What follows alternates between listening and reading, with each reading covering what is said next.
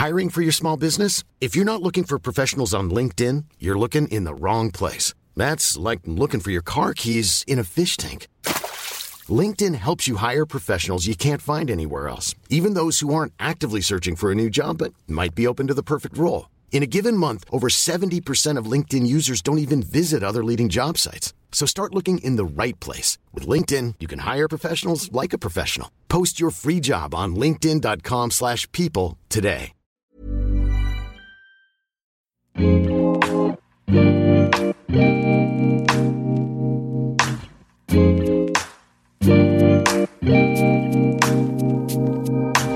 à tous, bienvenue sur le comptoir de la psychologie. Je suis Madame J, psychologue clinicienne, et aujourd'hui on se retrouve pour parler des thérapies qu'on peut nous proposer chez euh, les différents psy, psychiatres, psychologues, psychanalystes, psychothérapeutes, comme on a euh, défini dans l'épisode précédent. En fait, je j'associe ces deux épisodes parce qu'il y a autant de thérapies qu'il y a de psy, donc chacun se forme à ce qui lui parle et chacun a sa façon en plus de l'appliquer. Donc voilà, les formations sont différentes et les personnes qui les appliquent sont également euh, différentes. Donc euh, c'est quand même euh, très lié et comme je le disais dans l'épisode précédent, au-delà de, de, la thérapie ou de la formation, en tout cas au-delà des mots qui sont donnés et des étiquettes qui sont mises sur les professionnels et sur les concepts, il y a vraiment l'idée que il y a une façon de les appliquer et de les penser qui est très singulière à chaque professionnel. Donc en premier lieu, euh, en tout cas pour s'orienter un petit peu, je pense que choisir euh, sa thérapie, c'est surtout aussi choisir dans quel cadre on a envie d'être reçu. Donc euh, la question du cadre, c'est un mot que j'emploie souvent, que je, n'ai pas défini, alors qu'en fait c'est pas le, cadre au sens général qu'on peut avoir comme une règle brute, mais ça reste quand même l'idée de, euh, de, de, quelque chose qui est précis, comme un contrat thérapeutique dont le thérapeute va se porter euh, garant d'une certaine manière. Donc c'est-à-dire euh, le, le, choix du lieu, du, prix, du nombre de séances, la fréquence, la durée. Et c'est plusieurs en fait paramètres qui vont pouvoir être modifiés en fonction des patients, donc c'est-à-dire que ça se sera dit et pensé entre le patient et le thérapeute, et puis ça va pouvoir au sein même de, euh, du, moment avec le patient, ça va pouvoir être aussi adapté selon euh, aussi la technique qui sera utilisée avec, euh, avec le patient. Alors en premier lieu, vu que Jacob a commencé par parler du psychiatre dans l'épisode précédent, je vais parler un petit peu de la thérapie du psychiatre, même si en fait il n'existe pas une thérapie à proprement parler avec le psychiatre, mais en tout cas on, va penser l'idée que la thérapie du psychiatre, on sait qu'il peut avoir un apport euh, thérapeutique euh, avec des médicaments, donc ça peut avoir des bénéfices sur le bien-être, mais aussi surtout sur une diminution des symptômes, parce qu'en fait qui dit euh, traitement euh, pose la question de la guérison. Et euh, la guérison, c'est un sujet que je trouve très très intéressant dans les démarches psy de la questionner. Donc j'aimerais bien faire un podcast entier sur, ce thème-là. En tout cas, voilà, chez, chez le psychiatre et dans la thérapie qui va être proposée, il y a la volonté de réduire le symptôme en ayant toujours en tête la nécessité du fonctionnement psychique dans son ensemble avec la prise en compte des, mécanismes, etc. Mais si on reste dans cette idée que le psychiatre se positionne en tant que médecin, euh, on est dans une démarche euh, médicale. Et donc euh, de, retirer ce qui ne va pas, donc retirer le symptôme. Alors la psychothérapie du psychiatre, elle est aussi singulière, je trouve, dans sa rencontre directe avec le, le réel, donc c'est-à-dire avec le somatique et sa possibilité d'intervenir dessus. C'est-à-dire que quand le, psychiatre euh, voit ce qui se passe chez la personne euh, dans, dans, le corps, dans l'angoisse, dans sa façon euh, d'être, il a un rôle où il pourrait, ça veut pas dire qu'il s'en sert, mais il a la possibilité d'intervenir dessus avec des médicaments, ce qui n'est pas le cas des autres psys. Et donc, le fait qu'il soit médecin, ça, ça, vient désigner toutes les représentations qu'il peut avoir, même euh, dans, l'attente que la personne qui vient consulter le psychiatre pourrait avoir, de, corriger, voire de, se sentir aussi euh, euh rassuré ou inquiet, hein, ça dépend, euh, du fait que le psychiatre pourrait être interventionniste à un moment donné. Et d'ailleurs, il y a certains psychiatres en fait qui choisissent de euh, renoncer entre grands guillemets au rôle euh, de psychiatre médecin euh, pour ne, pas se positionner tantôt en tant que, que, thérapeute avec la parole par exemple ou en tant que prescripteur ou alors ils font soit l'un soit l'autre mais ils choisissent de, ne pas pouvoir être les deux à la fois notamment aussi des, psychiatres des fois qui deviennent psychanalystes et qui au final n'ont plus du tout de, casquette euh, prescripteur. Et je sais que certains psychiatres, à l'inverse, euh, parlent un petit peu de la stigmatisation au même titre que leurs patients sont stigmatisés, donc euh, toute la stigmatisation qu'ils peuvent subir par rapport voilà, aux, troubles psychiatriques, et donc, il s'attelle à, rappeler qu'en fait, la psychiatrie, c'est une discipline de la médecine à part entière. Euh, donc, ils n'ont pas à être isolés comme médecins, parce que c'est vrai que on a vraiment une représentation que le, psychiatre est un médecin euh, qui, qui est pas forcément pris dans le groupe des médecins euh, au même titre que les autres, et certains, en, justement, en, souffrent, et, en, enfin, en souffrent, c'est un grand mot, mais en tout cas, revendiquent le fait qu'ils font partie de la médecine à part entière, et que la psychiatrie, euh, c'est du somatique, du médical, euh, que voilà, ils interviennent au même titre que, beaucoup. Et je pense que, enfin après là, c'est une idée un petit peu qui, me vient, c'est aussi que pour, euh, pour l'origine des maladies mentales, c'est là le cœur du, débat, quoi, entre ceux qui pensent que c'est tout neuro, ceux qui pensent que c'est tout psy, ceux qui pensent que c'est une rencontre entre plusieurs facteurs, que c'est l'environnement, enfin, c'est tellement euh, difficile euh, à saisir et ça, fait tellement euh, parler qu'en fait les psychiatres se retrouvent aussi au cœur de ça. Donc d'être tantôt soit pris uniquement pour des médecins qui effraient et qui pourraient enfermer, bourrer de médicaments, enfin voilà, et des fois à l'inverse totalement exclus euh, du, groupe des médecins. Et je pense que ça doit pas être évident euh, de en termes d'appartenance en tout cas. Et comme j'en parlais donc euh, pour cette situation, c'est pour, pour le psychiatre, c'est vraiment important de, de savoir aussi comment il se positionne parce que c'est vrai que si donc on est uniquement du côté du, médecin, enfin qu'on le perçoit comme ça, ça vient dire que la psychothérapie, en tout cas qui pourrait amener à, donner, ce serait une pratique médicale. Et, si on pense que la psychothérapie est une pratique médicale, ça exclut du coup les autres thérapeutes, euh, comme les psychologues par exemple, et euh, ça, ça, ça, donnerait une grande différence. Ou alors on pense que il y a la psychothérapie du psychiatre et la psychothérapie du psychologue, et donc euh, il y en a une qui est dans une démarche médicale et l'autre non. Enfin, voilà, c'est quelque chose qui se questionne et que je trouve que c'est assez intéressant même euh, dans la définition, dans parce que l'idée d'emprunter euh, certains outils similaires euh, vient questionner aussi nos formations et la, différence entre chacun. Actuellement, la thérapie du psychiatre, elle est, elle est considérée en France, en tout cas, comme faisant partie intégrante de la consultation du psychiatre, donc elle est prise en charge par euh, l'assurance maladie. Et ce qui ouvre aussi l'idée de l'évaluation par rapport euh, au psychologue qui n'est pas chiffré par euh, l'assurance maladie.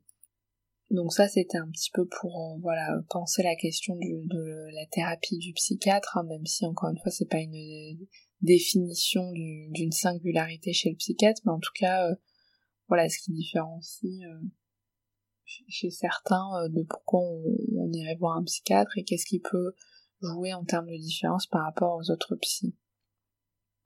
Donc après, il y a tout ce qu'on appelle les thérapies euh, TCC, donc euh, cognitivo-comportementales, que, les psychiatres aussi peuvent, peuvent se servir hein, comme outil, comme les psychologues. Donc il y a beaucoup de psychologues qui sont spécialisés en TCC. Et donc c'est l'idée que on peut rencontrer des difficultés qui sont à certains moments dues à nos différentes perceptions sur des événements, sur une, façon d'être, de voir les choses, et que on pourrait modifier cela en termes de perception. Et en, modifiant du coup cette vision, on peut changer aussi nos pensées et nos comportements. Moi j'ai l'impression que c'est un petit peu comme une boucle qui peut agir les uns sur les autres. Ça en vient avec l'idée que on pourrait être dans une forme d'apprentissage sur certains comportements ou sur certaines façons de percevoir les choses et que ça viendrait directement jouer sur notre bien-être et notre façon d'appréhender des situations. Parce qu'on aurait appris euh, tantôt soit le comportement soit tantôt la, pensée par rapport à la situation. Et ça pourrait donner des, émotions ou des pensées euh, euh, différentes et plus adaptées pour soi. Et donc ça c'est une thérapie qui va vraiment se baser sur le moment présent et comment y répondre de façon adaptée.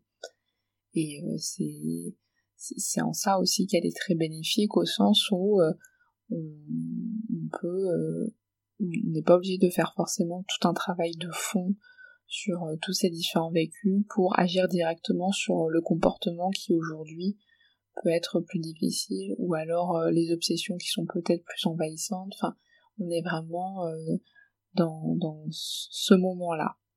Après, donc il y a aussi des thérapies qu'on dit plus euh, systémiques, en tout cas qui sont dans une approche euh, systémique. Et en fait, ça, ça défend l'idée qu'on appartient à un système familial, ce qui est le cas hein, en règle générale, mais euh, on va vraiment se le penser autour de ça, c'est-à-dire le système familial avec les relations de chacun qui joue les unes sur les autres. Du coup, quand on rencontre en fait le sujet, euh, on regarde l'ensemble pour euh, définir ce qui se passe pour, euh, pour le patient. Donc la personne est prise dans ce système-là avec les relations. Elle est, elle est pas perçue uniquement dans son individualité, mais dans son système. Et on va penser donc toutes les, on va penser tous les, les systèmes de communication de la personne avec son environnement. Donc voilà, ça c'est l'approche plus systémique. Et puis, euh, donc il y a aussi la, la thérapie, euh, la psychothérapie que le psychologue peut proposer euh plus clinicien et peut-être avec plus une orientation analytique en sachant que on, on parle de psychothérapie analytique, donc ce qui ce qui pose aussi question de est-ce qu'on peut faire de une demi-version un peu de l'analyse en version thérapie, euh, je ne suis pas sûre, mais en tout cas, euh, c'est l'idée qu'en fait le cadre, euh, ce que j'avais défini précédemment, reste celui du psychologue, c'est-à-dire en face à face, et avec des séances plus espacées, mais le psychologue emprunte un champ théorique psychanalytique pour rencontrer le sujet. Donc il y a il y a quand même une vraie différence parce que le dispositif n'est pas du tout le même. Hein. Il n'y a pas la question du divan, de plusieurs séances par semaine, etc. Mais en tout cas, le psychologue a une formation psychanalytique et donc il peut euh, euh, emprunter euh, plusieurs concepts, plusieurs bagages théoriques pour, pour penser la thérapie avec son patient. Et donc cette thérapie chez le psychologue, c'est toujours dans, l'idée de, faire advenir en tout cas le, sujet, la subjectivité, avoir une forme d'autonomie psychique, parce que c'est souvent ce qui, ce qui des fois à certains moments donnés peut, faire défaut. Et en fait on pense que la psychothérapie peut venir apaiser la douleur en diminuant l'envahissement de certains souvenirs. Dans le sens où la mise en représentation donc le fait de, raconter euh, va pouvoir permettre de, moins raviver la première douleur. C'est-à-dire que euh, plus on s'entend raconter un nouveau discours, moins la douleur originelle euh, va exercer sur soi. Et c'est pouvoir aussi amener à un certain moment donné une autre forme de discours par rapport à l'expérience vécue.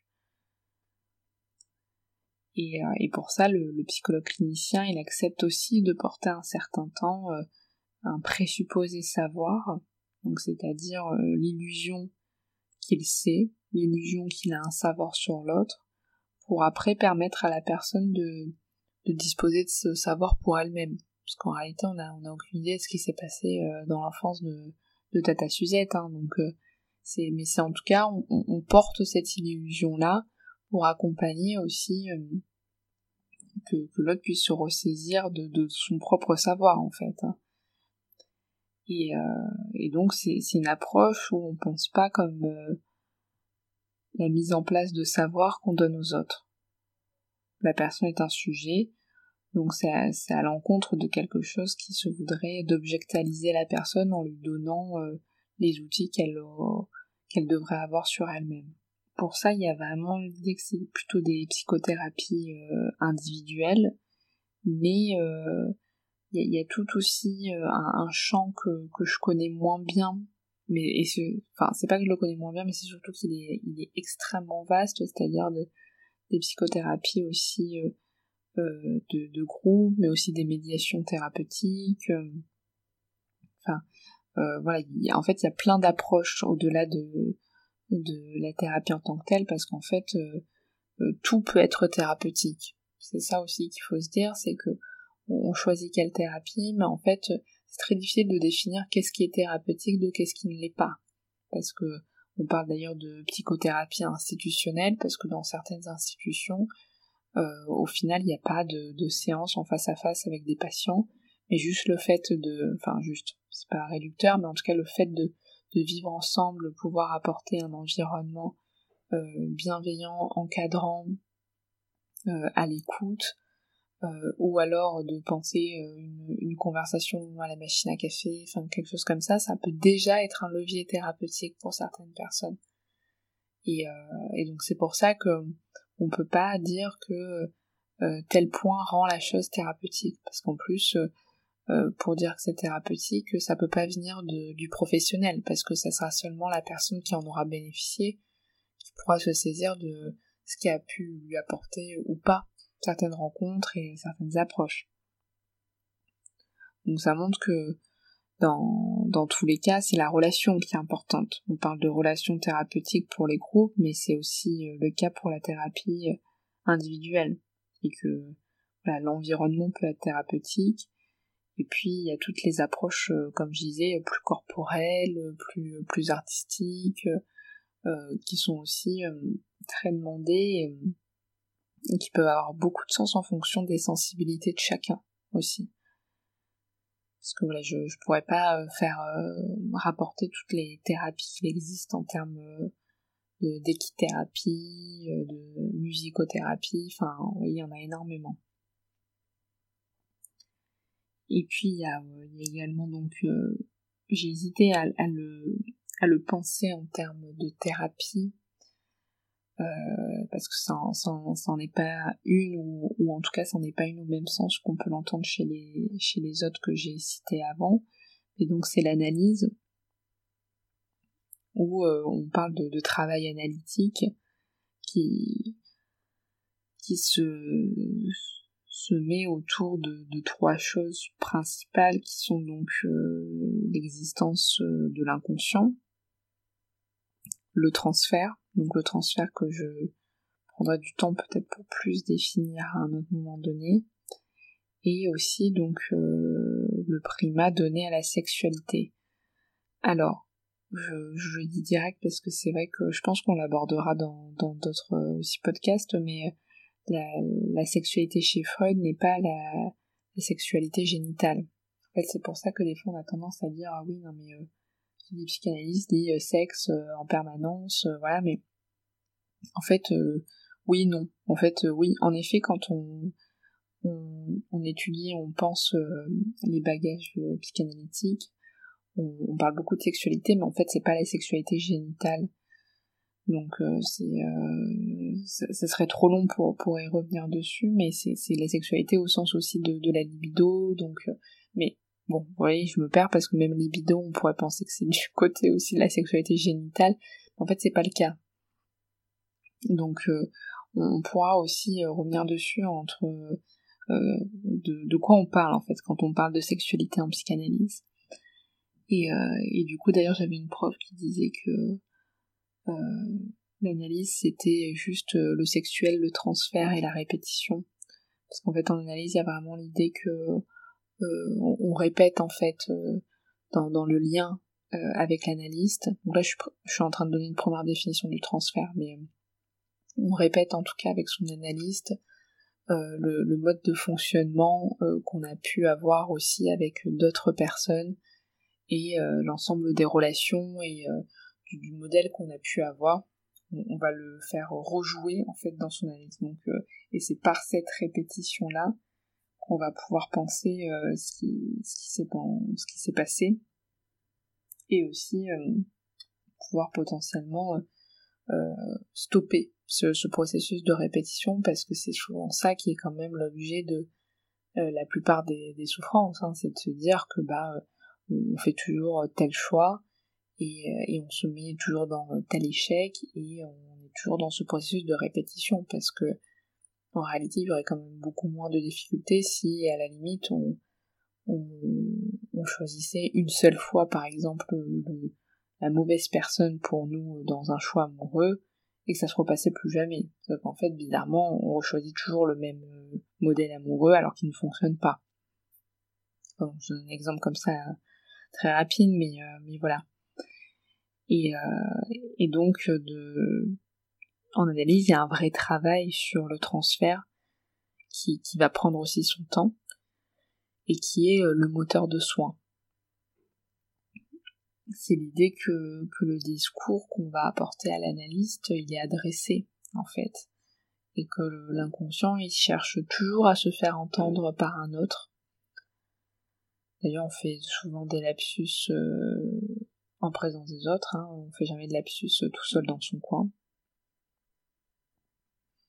Donc dans l'analyse, il y a aussi euh, ce, cadre qui est différent puisque on, est allongé donc sur le divan. Bon, il y a, certains euh, analystes qui le pensent autrement, mais en tout cas en règle générale, euh, c'est de façon allongée. Et puis il y a un nombre de séances qui est beaucoup plus conséquent parce que on cherche à ce que ce soit plusieurs fois par semaine dans l'idée que plus on est présent pour ouvrir un petit peu cette voie vers l'inconscient et vers euh, tout ce qui ce qu'on a pu vivre ou ce qui s'est construit il faut euh, le, mettre à profit euh, dans des espaces qui sont rapprochés pour éviter qu'en fait entre chaque séance les défenses se reconsolident trop vite parce qu'en fait c'est très déstabilisant hein, d'attaquer un petit peu les défenses donc quand il y a une brèche, il vaut mieux y aller vite dedans et, euh, y avoir plusieurs séances se rapprocher, euh, plutôt que voir un analyste une fois par, euh, toutes les deux semaines. Enfin, ça, n'aura pas du tout le, enfin, ça n'aura pas le sens que se veut avoir l'analyse. Et donc, on, est dans cette voie, il y en a beaucoup qui parlent voie vers l'inconscient, donc je trouve ça assez marrant comme métaphore, parce que j'ai vraiment l'impression qu'on prend un, train pour, direction euh, l'inconscient, alors qu'en fait euh, l'inconscient, je le répète souvent, mais c'est totalement inaccessible. Euh, c'est on, peut avoir des, des, brèches, mais en fait c'est toujours une reconstruction parce que même quand on pense avoir découvert quelque chose, en fait, on l'a reconstruit. Si on, si on en parle aujourd'hui, si on le dit, si, si c'est venu à la conscience, c'est que c'est c'est pas l'inconscient, parce que il y a beaucoup qui disent oui, non, mais inconsciemment je fais ça. Enfin, moi aussi je le dis tout le temps.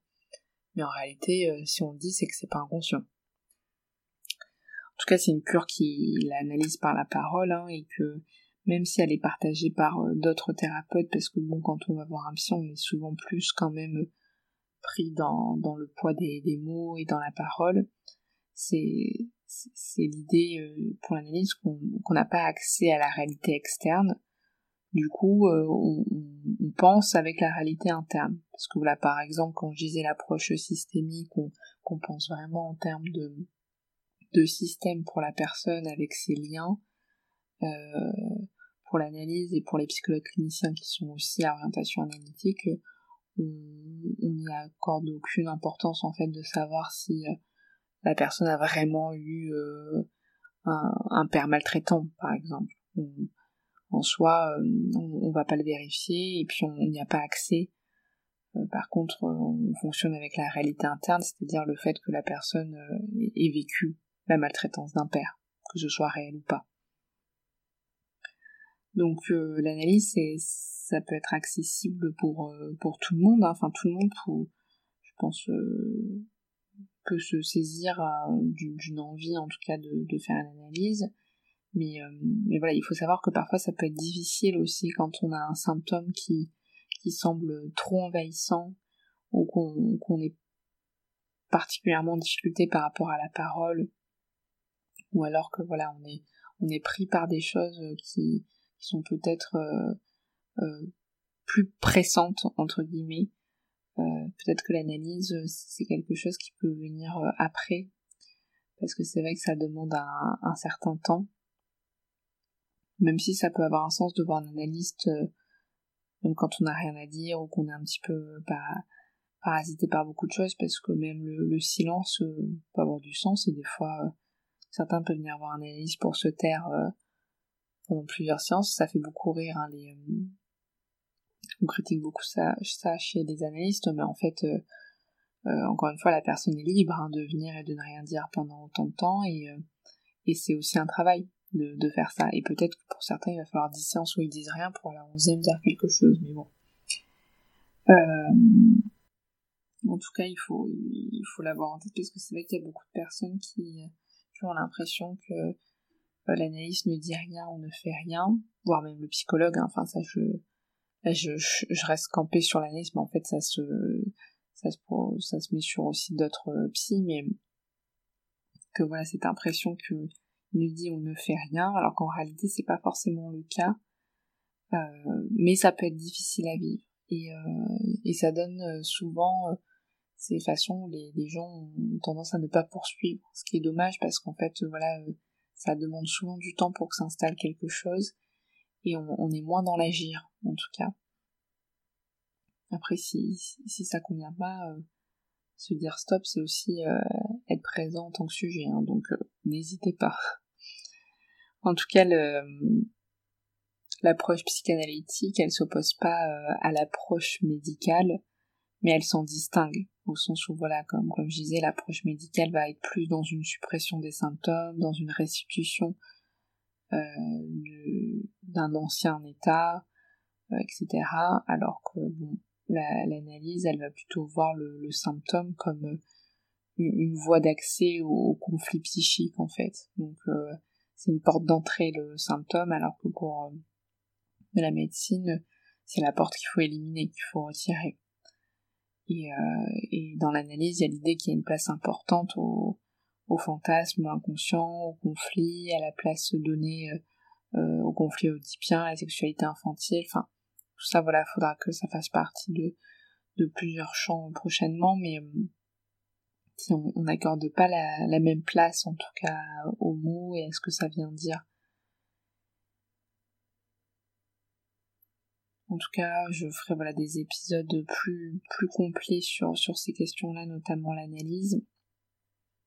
Mais pour finir, c'est vrai que je voudrais euh, revenir comme pour euh, quelle psy, euh, exactement sur le même principe que quelle thérapie, sortir de l'idée d'un affrontement entre certains psys ou certaines thérapies comme les thérapies cognitivo-comportementales et l'approche analytique, parce que peut comprendre dans une perspective analytique qu'il y ait euh, certains moments des urgences de symptômes qu'il faut traiter de manière brève euh, en TCC, donc euh, thérapie cognitivo-comportementale, et que des fois le symptôme est tellement envahissant qu'en fait on peut pas encore le penser.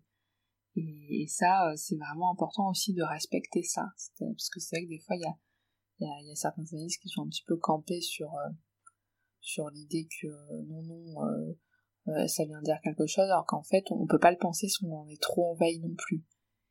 Et, euh, et à l'inverse, je trouve que bon, dans, dans, certaines thérapies plus comportementales, on reste bloqué sur le comportement et des fois, on est, on vient pas écouter ce que ça vient dire euh, à côté. Et c'est dommage aussi. En tout cas, voilà, la, la, perspective de de, de l'angoisse en règle générale, on, peut, euh, on peut lier les deux aussi, pouvoir se dire que pour, pour un moment donné, on a besoin de quelque chose de bref qui vient soulager, et en même temps, ça élimine pas peut-être la représentation ou l'angoisse en général, et on fera euh, un travail profond à côté. Donc c'est pour ça qu'il y a des patients qui privilégient une double approche, et il y a des professionnels aussi qui orientent dans une double approche. Donc ça, c'est à penser aussi en termes euh, de, bah, de réalité de ce qui est possible pour, pour la personne, et aussi ce qui a du sens. Et c'est ça sur, sur quoi il faut se, concentrer le plus. Voilà, j'espère que cette, euh, cet épisode vous aura plu. Je vous laisse échanger avec moi si vous en avez la possibilité et l'envie. En tout cas, je vous retrouve prochainement pour euh, un nouveau podcast. Et euh, je vous souhaite une bonne écoute en tout cas. Salut A